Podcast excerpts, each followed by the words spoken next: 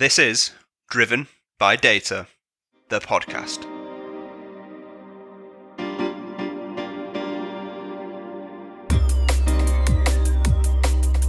Welcome back to another season of Driven by Data, the podcast, powered by Orbition Group and hosted by me, Kyle Winterbottom.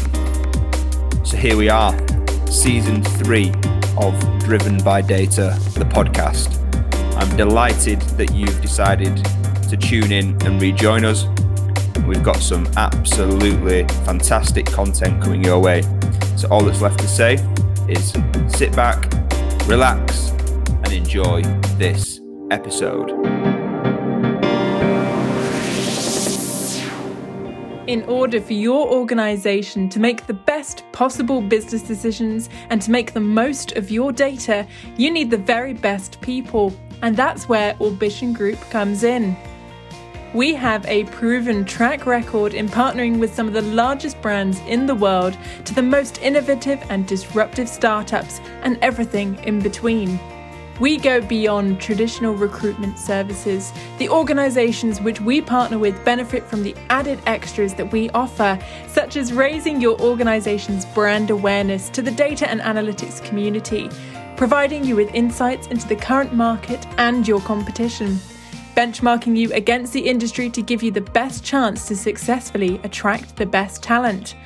We want to become an extension of your business to identify, engage, attract, and retain the best talent possible. If this sounds of interest, please reach out today by visiting orbitiongroup.com.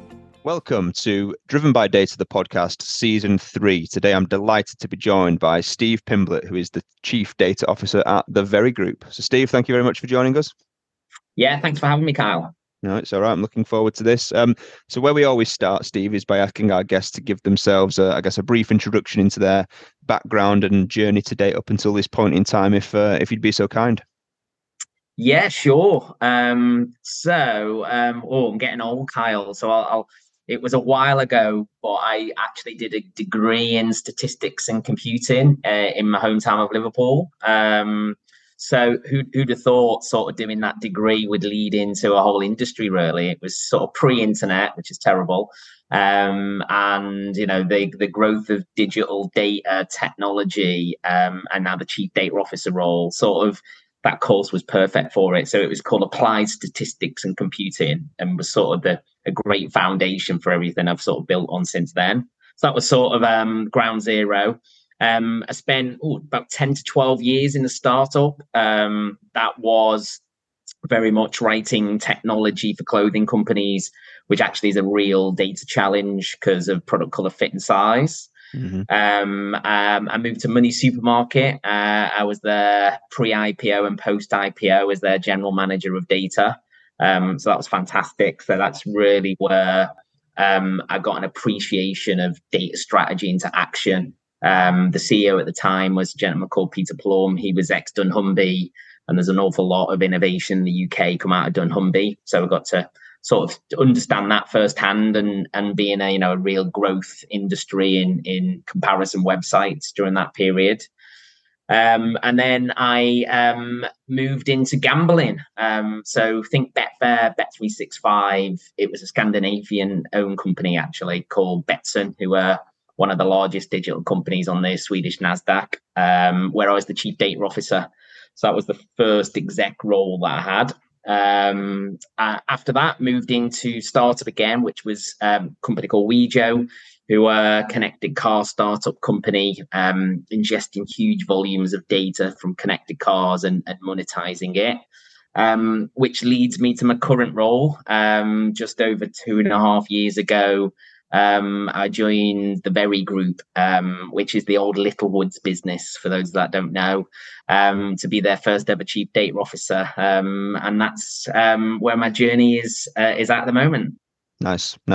Well, we've got, Steve, nearly 28,000 listeners in 140 different countries as it stands of today. So there'll be some people that won't know the Very Group and might not know what Littlewoods is. So just give us a bit more context about the Very Group, kind of who you are, what you do, etc. Sure. Yeah. So The Very Group today is one of the largest UK and Ireland pure retail, digital retailers. So it offers everything other than grocery. So electrics, fashion, beauty, sports, home, garden, you sort of name it. very.co.uk and very.ie will sell it. So think online catalog, all digital, and offering everything from a teacup right the way through to sofas and electrics at a big scale. So that's where we are today. Propositionally, it offers both this multi-category retail proposition, but also coupled with credit. So we're actually one of the UK's biggest lenders outside of banks to help our shoppers who might want to spread the cost, especially if you're buying the latest massive TVs or new range of sofas, that high end stuff. So that's who Very are today. Historically, it was founded in, I think it was 1890. The first ever UK catalogue, I think it is, which was Kay's and Company, I think it was branded at the time. That became Littlewoods as well. It had a shops business as well, so it was a bricks and mortars business. And there's many people in the UK will know Kay's and Littlewoods as catalogue. Especially if you're my age, you used to spend your Christmases flicking through hundreds and hundreds of pages, circling what you wanted from Father Christmas. So that whole business. So the transformation at Very is, been over centuries actually, and very.co.uk is just the latest transformation to close all the stores and make it a pure online digital retailer. Nice. Yeah. So I guess obviously you've been there a little over 2 years. I guess just give us an insight into the purpose of you coming into that kind of CDO role. What the task of achievement that you're looking to get out of you. What was that? Sure. Yeah, I think Very, like many companies, are starting to think about how to leverage their data asset to drive and create value from a company perspective, and I think Very spotted that opportunity. So.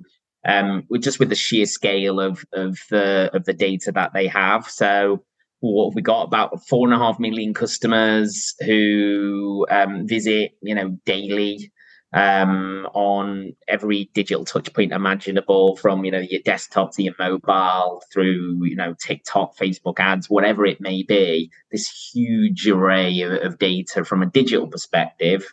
Then you've got about 250,000 SKUs, stock and keeping units, so products, if you want to call it that, at any one time.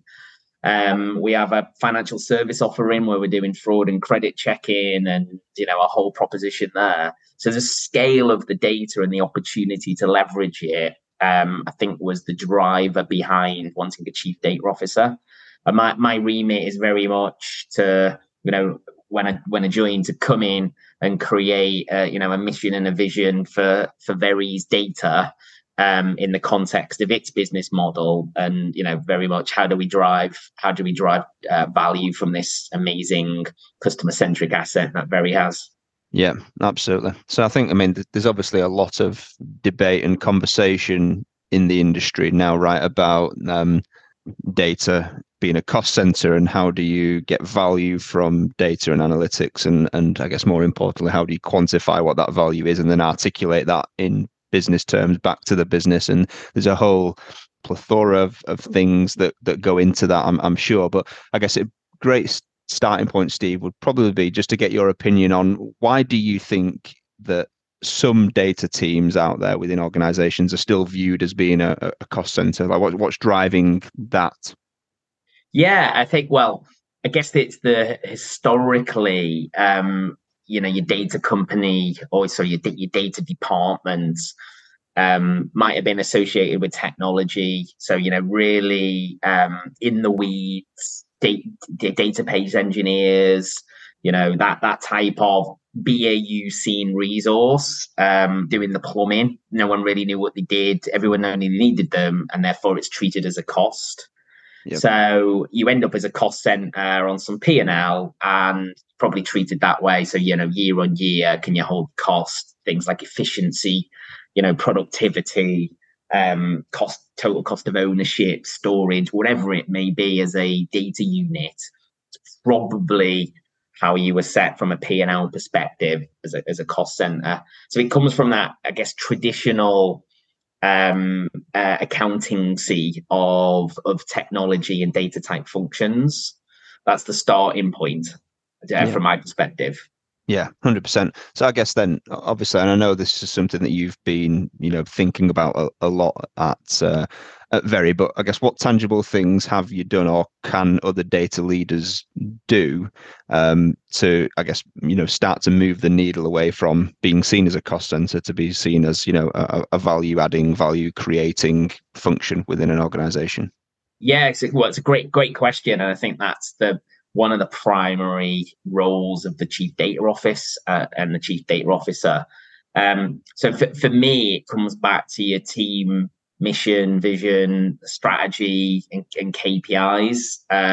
So I'll probably frame it in how I've approached that, really. So very early into my tenure at Very, I implemented a 4-pillar data strategy. Which data, insight, action are the 3 pillars that we talk about value creation. And that tends to be the flow of data and the flow of value. Come back to that in a second. So think of that as data as an asset, value creation. And then we also got a trust pillar, because you can't really talk about data in today's age without talking all things risk, ethics, privacy, security, GDPR, now AI Act, etc. So there's a trust pillar, and to some extent, that's data as a liability. So data as an asset, data as a liability, and those 4 pillars sort of spin across those 2 things. Let's talk about value creation then. So data, insight, action is that flow of value. I think it's very important to frame how you can create value, which leads to sort of KPIs and sort of mission statements. So we say we're here to do 2 things: delight customers with more personalized experiences. So for Very, being a customer, you know, B2C, you can imagine the tangibility of taking the data to make the experience better. So that's quite a tangible discussion you can have with an exec and board. So that's, you know, that's a really target audience 1 is delighting our customers. The others is there's 4,000 people at Very making day in, day out decisions. So we also talk about them as our audience, and we want to enable them to make better decisions through what we say is trusted data products and services. So you sort of got 2 communities from which you can therefore talk about value. And that's how we tend to do it. So delighting customers with more personalized experiences and enabling colleagues to make better decisions. So then you're not really talking about data, you're talking about the outcome.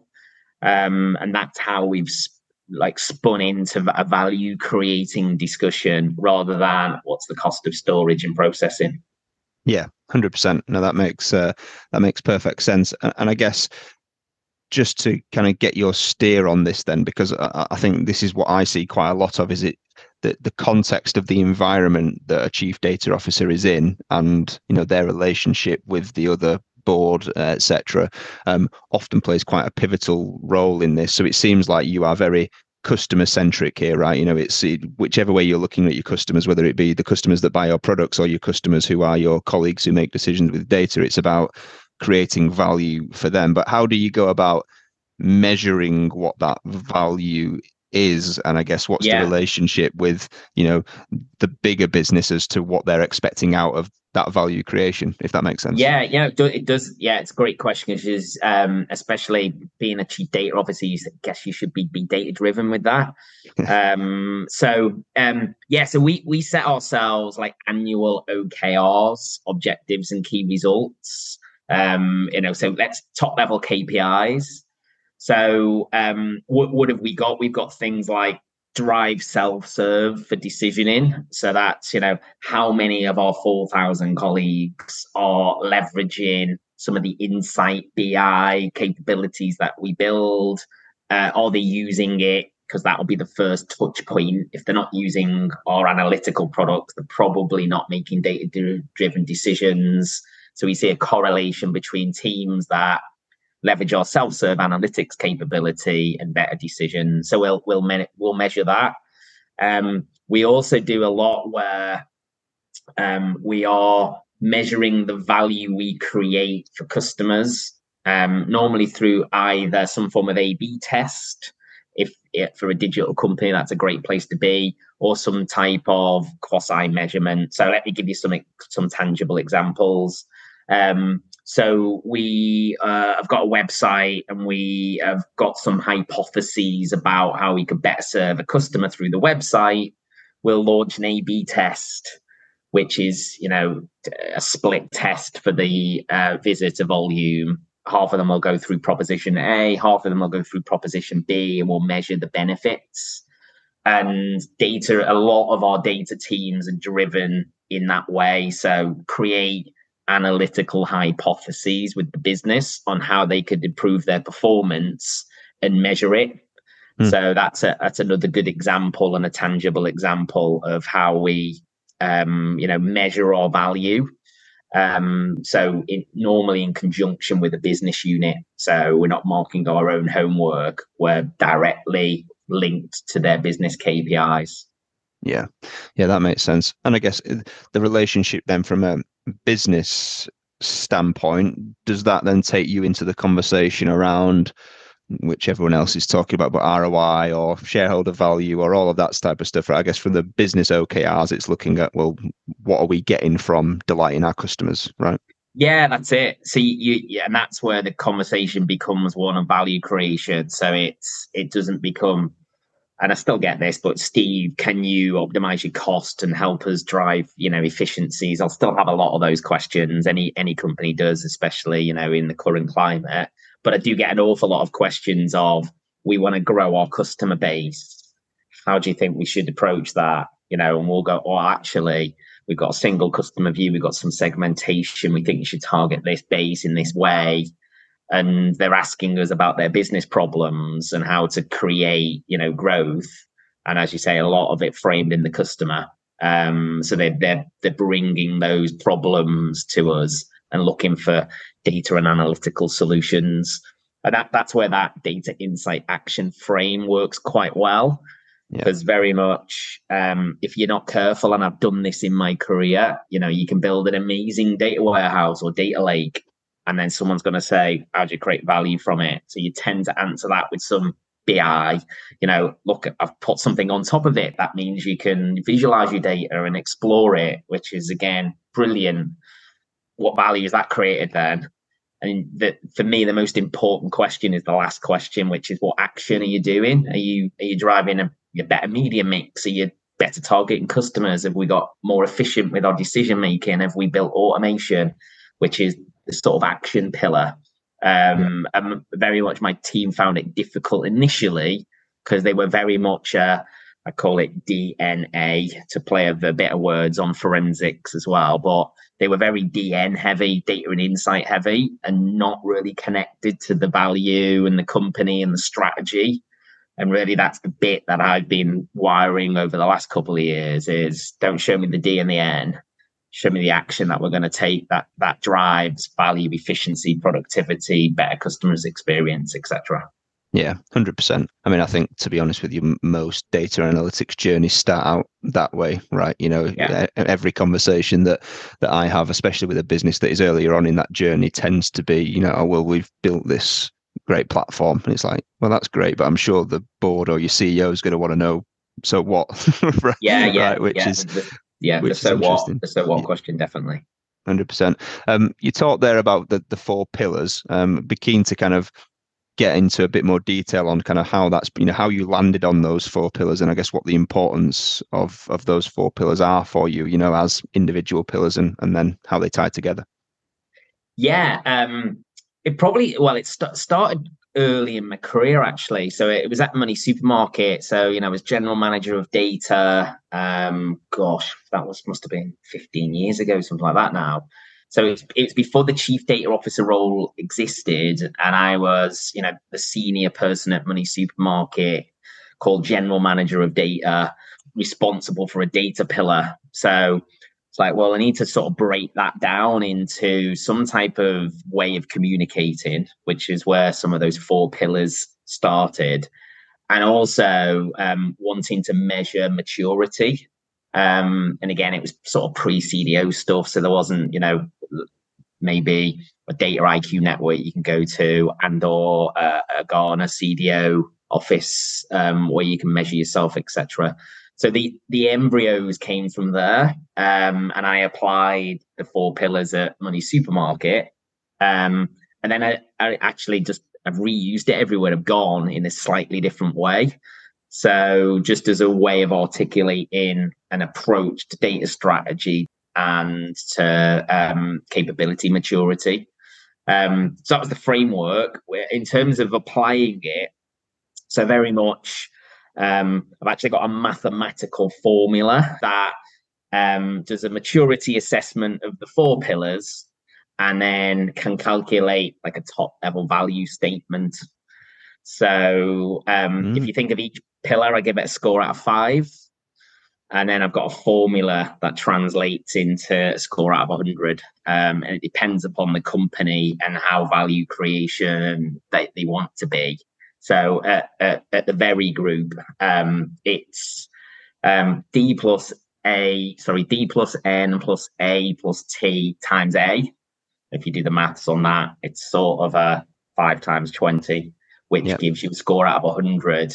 And the big emphasis on that as a model is the A, because that's the multiplier.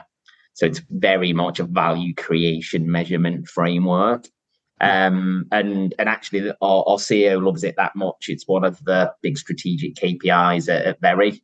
Under the bonnet, what is it? It's a maturity assessment of the capabilities in each of the three. So within data, I'd be looking at your data storage, processing, scalability, completeness. So a lot of the technical elements that you need under the bonnet to foundationally manage data. Yep. So there's a scoring framework there. The insight pillar tends to be covered across two things: descriptive analytics, so you know, BI, that type of thing, and predictive analytics, so data science, AI, machine learning. So a bit of a score on that one. Trust tends to be privacy, security, GDPR, risk, ethics. So some type of maturity assessment there.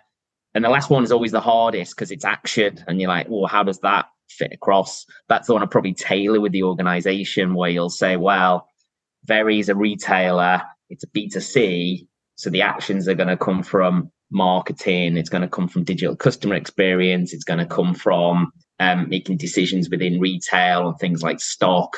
And I tend to list the capabilities that I think can be data-driven and score them. So then in general, I've got a maturity assessment and I've got a language and a way of talking. And also it helps when it comes to investments, because I can say, you know, if you believe in the correlation between better data insight, action and trust, and you think that's a value creator, I think I need X hundred or X million to be able to move our capability in data science. And everyone wants this at the moment, you know, from pilots to scaled AI. That would be a good example. So that type of narrative and framework. No, that's really interesting, because I think, as we've touched upon earlier, I think that's probably one of the biggest struggles of most data leaders or CDOs, right, is actually quantifying how much of this is because of us and our team, and how do we not only quantify that, but articulate that in a way then from a communication standpoint with the business as to we've played a role in this. And, you know, then that kind of, you're back in that loop then of, right, well, if you wanted me to do this, then I need X, right, from an investment standpoint. Which was going to be my next question around the kind of communication model, if you want to call it that, based on that. So obviously underneath all of that, under the hood, you've got this mechanism which can give you scores around, you know, the overall value creation that you and your team are delivering. How important has the comms piece been in, you know, taking that message to the business? Yeah, really important, and probably the the bit maybe we haven't chatted through yet is also my op model. So I've got about 150 people and I operate what we call a hub and spoke model. So hubs are centers of excellence that master their discipline. So I've got data engineering, which is like platform level. I've got BI and analytics. I've got data science. I've got governance and operations. And I've also got marketing technology happens to be in my area. So if you like, 5 centers of excellence that think of them as the horizontals or the hubs. And then we interface with the business vertically. You could call those the spokes as well. Yeah. So we've got quite a big vertical structure at Very, like any company. So I've got there's a marketing team, there's a retail team, there's a financial services team, logistics and fulfillment, you know, each with hundreds, if not thousands of people. And what I try to do is my hubs hit the rubber hits the road when we integrate with the spokes and we help them with their DNA strategy. So for marketing, it's probably things like econometrics, attribution. For digital customer experience, it will be personalization, search, recommendations. For retail, a lot is on forecasting demand for stock and product price promotion. You know, those type of retail basics. For financial services, it'll be credit, fraud. So the comms really comes from the integration of the hubs and the spokes. And that's where really we do what we call it more or less like a JV on an awful lot of things, like a joint venture where the spoke will say, with retail at the moment, we really want to improve our stock availability. And I'll say, I think we could power that better with, you know, some advanced analytics. And we'll do a joint initiative where the DNA hub joins with the vertical spoke, in this instance, retail. We create a pilot, we'll demonstrate we can create value, and then we'll jointly take that to an investment board to say, we think we could, you know, improve our performance by X or our availability or our margin. Can we be funded that way? So it's quite a progressive setup really for a data organization. Probably comes from being the likes of, you know, a couple of startups where you're constantly bidding for money, you know, you're constantly looking for that next round of funding. And a lot of that is just proving the value you can create and do it in a way that's, you know, agile and really sells the benefits of the outcome. 100%. That's fascinating, because I think, as we've mentioned a couple of times now, that piece of getting the investment through articulating what the value creation will be is often, you know, where people start to butt heads here, right? And so if I've got this right, you're working in a kind of joint venture style with the spoke or the domain of the discipline of the business, and then taking that to the board and saying, hey, you know, here's what we're trying to achieve, here's how data analytics is going to help that to happen, and for us to do that it's going to cost X, and here's a pilot that we've run to show that we can get there or thereabouts type of thing. And comms wise, what I tend to always be the enabler, but we use a phrase called powered by DNA. So, you know, we sort of hashtag things, which is, because I'm always the person in the room that's second on the list, if you see what I mean. So you'll have, you know, whoever the big hitter from retailer is, or the big hitter from, you know, the chief marketing officer, or the digital director, or the supply chain director who's going to the board to talk about something. And then there's a hashtag powered by DNA, where I'll come in and say, so this is how we're going to power what the person's just said. You know, it's advanced algorithms, better descriptive analytics, you know, automation, whatever it may be. So, yeah, seen as a trusted enabler. And that took a while to get there, obviously, because that's cultural, it's political, it's technical, it's P&L driven. Took a while to start to build that type of relationship with the spokes in the business. Yeah. I guess obviously hindsight's a wonderful thing, Steve, but if you were to look back now at kind of what underpinned your success of getting to a place where this is happening, because as you very rightly said, you know, that's a huge cultural shift for practically any business, right? And I think there's a lot of CDOs or data leaders out there that would love to have a very similar setup that, you know, just aren't there yet. What things do you think did you put in place that allowed you to do that and this kind of, you know, these relationships to form? Yeah. So the hub and spoke model for me is massive because, you know, an operating model that allows you to mature your skills and your platforms horizontally, but then make sure the rubber hits the ground in a spoke. So I think for me, the op model is all important. Once you've got the op model, you've still got to build a relationship. So, and, you know, each of my spokes, I've more or less got like a client manager. It overlaps with, you know, products. We might come on to chat about that. But so there's somebody accountable for each spoke, like in an agency model, like a client success manager.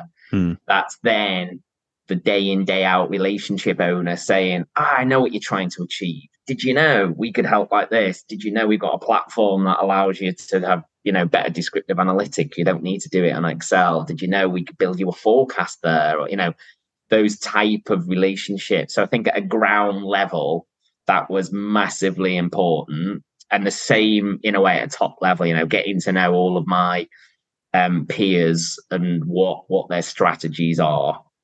The third thing is generally branding and PR is, you could still have all that and everyone goes, well, who are these data people? Are they any good?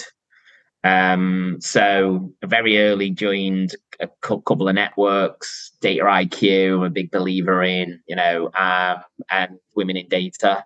So it was pushing out that very, and our structure and our strategies and our technologies are good. We've, you know, submitted for awards to get industry recognition. We're lucky enough to be shortlisted and won an award last year. So I think external validation also plays a big role, because a lot of the times they still don't exactly know what I do, because it is quite difficult under the bonnet to understand what is it again and how do you do it. So if you've got external validation that your approach is pretty good, you know, you're getting voted as being a good team, a good leader, your key providers. So we do an awful lot with AWS, Teradata, Alation, who tend to be, you know, industry leaders, pointing out or saying, actually, you know, they know what they're doing. So those three things really. So ops model, the relationships within that, especially at every level, and you know, probably great PR around it, but you know, external validation on the DNA type level. 100%. I mean, I, to be honest, harp on about this type of stuff quite a lot on platforms like LinkedIn, you know, about raising brand awareness of, you know, obviously there's external benefits, right, of you being a well-known figure. So as an example, good talent will always want to come and work for someone like you, irrespective of the company that you work for, right? That's one. But then the external validation piece from award companies or event companies or whatever the case may be, that often, you know, does drive more buy-in, right? More buy-in and recognition internally that, oh, actually, you know, we must have a really great team, and there's more interest, right? Which it's I'm really glad that you kind of mentioned that, because that's something that I kind of bang on about all the time. But I think, you know, the talking of data needing to sell itself or market itself better is so important that a lot of data teams really struggle with, because it's not really natural for a lot of people. No, yeah, that's really hard. And you know, I'm pretty extrovert within a data environment, and I've got, you know, I normally line manage and, you know, over indexed on introverts who don't even want to claim the glory for something that they've done. You know, they're just happy to somebody else, and that's where we created that hashtag Powered by DNA as well. It was a softer way of going, if you created an amazing piece of analysis and or a data product or an insight product that's driving tremendous action, I really want you to claim it. And I know you're really going to struggle to stand up in front of a load of people. And that was me. That was DNA. But it's really important to have that, link to value creation. So, I ask everybody if there's a slide in the bottom left to put hashtag powered by DNA. If there's, if you just want to soften the way you talk about it, to call it hashtag powered by DNA. Mm-hmm. There's a softer way of elevating the fact that, actually there's some maths in the background here, some data in the background. So, but it has been a real challenge because the, data people tend to be just want to crack on doing a day job, not always wanting to stand up and talk.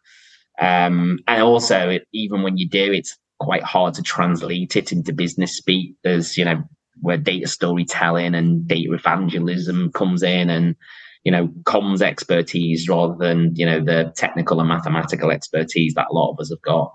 Yeah, absolutely. I guess to bring all that together then into back to the strategy that you've got around the four pillars, it doesn't, because I guess we're in a place now where you're starting to get a lot of organizations building, data academies, or they'll have a communications or change type of function that sits with it within that. But it seems like you've got your four pillars that, make up the strategy, but then all of the PR and comms just kind of sits over it. Is that being owned by you and driven by you, really?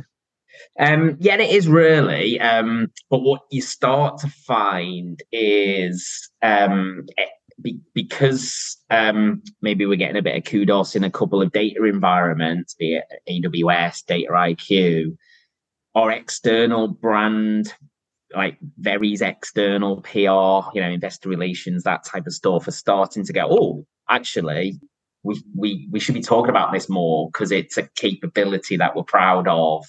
And we always looks like we're winning a few awards and we're doing good things. And Steve and his team tend to be talking at these events.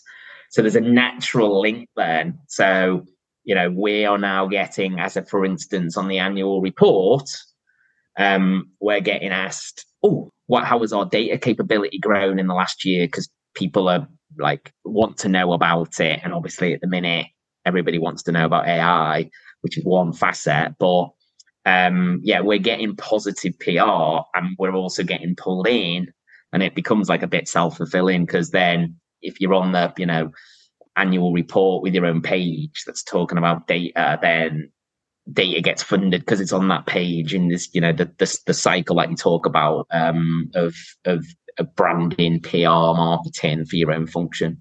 Yeah, no, that's fascinating. Very interesting. You touched upon, products, data as a product, which there's a whole host of debate and conversation around that as a thing, if you will. What's been your experience in relation to building data products or having data as a product in kind of the value creation piece?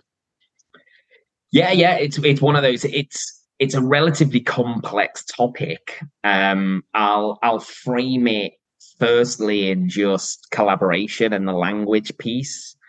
So if you go in to have a hub and spoke model and be an agency, a lot of the time is you've got to be able to communicate what you do to spokes that don't fully understand it. So talking to them about AWS S3 versus Redshift and the difference in relational databases and object stores for scale of, storage and processing, they're just going to go, what?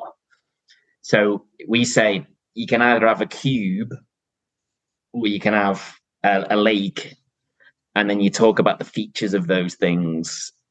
It's an easier conversation because they sort of want to go, get some of the language. Can I have a cube, please? So it's, for me, it's just a way of bridging the communication gap between this data ecosystem that's more complex than ever and a business that wants to understand it and create value from it, and you need a common language. So that's how we tend to use it for platforms, products, and services.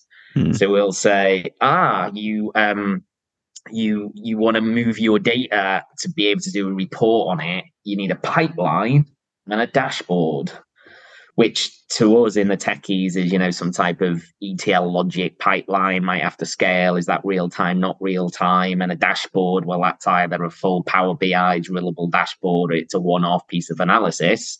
So within our area, we have to understand the complexity, but the business have sort of done their tick, pipeline, tick, dashboard. Thanks very much. So it's we productized our language, which is back to that trying to do that client management, success management. So it's not perfect, definitely, you know, and especially some of my technical team will just go, you just simplified it far too much. You can't call it a pipeline when we've got, you know, HVR replication of versus a DBT flow, you know, but to the business, it's like, you want to move your data, we're going to call it a pipeline. So I believe in it from that context. I think it also helps with ownership, to say, you know, data stewardship things. It's pretty difficult to get buy-in and distribution across an organization with something as complex as data. So when we sort of say they're your dashboards because they're within your domain and that's your data, I think it helps with that type of language. So yeah, and then I guess as we move into, you know, fabrics, mesh, and all that complexity, where you can actually then create full data products, you know, so the data and the platform and the logic all integrated into some bubble, and you can point at it, call it a product. It'll lend itself to that as well. We're only really just moving into that space. So yeah, so I just believe in I believe in it from a language perspective and an accountability perspective, first and foremost. Yeah, 100%. And I think that's what I've certainly seen, how it's helping to drive kind of adoption and literacy, if you want to call it that, right? And it's I guess you've articulated that very, very well there, because the debate then you often hear about is, well, you know, is it a product? Like, is it, you know, is the new features and is it being maintained? And it's like, well, possibly not, probably not. But I guess the initial point here is that we just want the business to be interested, to understand what it is they're talking about and using. And if it's going to help them to use it more or use it better, then so be it, right? You know, even if it is a bit of a kind of marketing ploy, if you will, around how you talk about these things and an oversimplification, sure. But yeah, so I guess internally then, are you calling these people kind of client success managers, or are you calling them, are these kind of data product owners or whatever? Yeah, that's it. Yeah. They're actually called data product owners. Yeah. So their job titles are senior product owners, data product owners, within the data community. And it's still a, you know, it's a real hybrid role, because you've got to be technical, you've got to understand product, you've got to stand up agile, got to be to communicate. You tend to be product and delivery, so it's quite a multifaceted role, and probably not doing as much product as one would like, but we're moving more towards that. So that's what they're called, is like, here's my data product owner for retail, here's my data product owner for digital. Which seems to work. It definitely works from a relationship and comms perspective. 100%. Yeah, no, I mean, we've done a load of work in kind of helping organizations on that journey. It tends to be exactly that role. You know, it's almost bridging the gap between the domain and the data team, and spotting opportunities because they are on the ground, right? You know, so I guess businesses that don't have those types of people within them, it's very difficult to kind of build that working relationship and spot where things could be done better or more efficiently or whatever the case may be. So that makes perfect sense. Well, Steve, look, conscious of your time, but a fascinating conversation today. So thank you very much for joining us, and look forward to seeing how the rest of your journey at Very unfolds. Brilliant. Well, thanks for having me, Kyle. That's it for this episode of Driven by Data, the podcast. I hope you enjoyed it. I'll be back next week speaking with another thought leader from the world of data and analytics. Until then, Please follow Orbition Group on social media if you've not already done so, where you'll be able to subscribe and therefore be made aware of the podcasts as they arrive. And please share, like, and leave reviews so that more people from our industry get to hear and benefit from these too.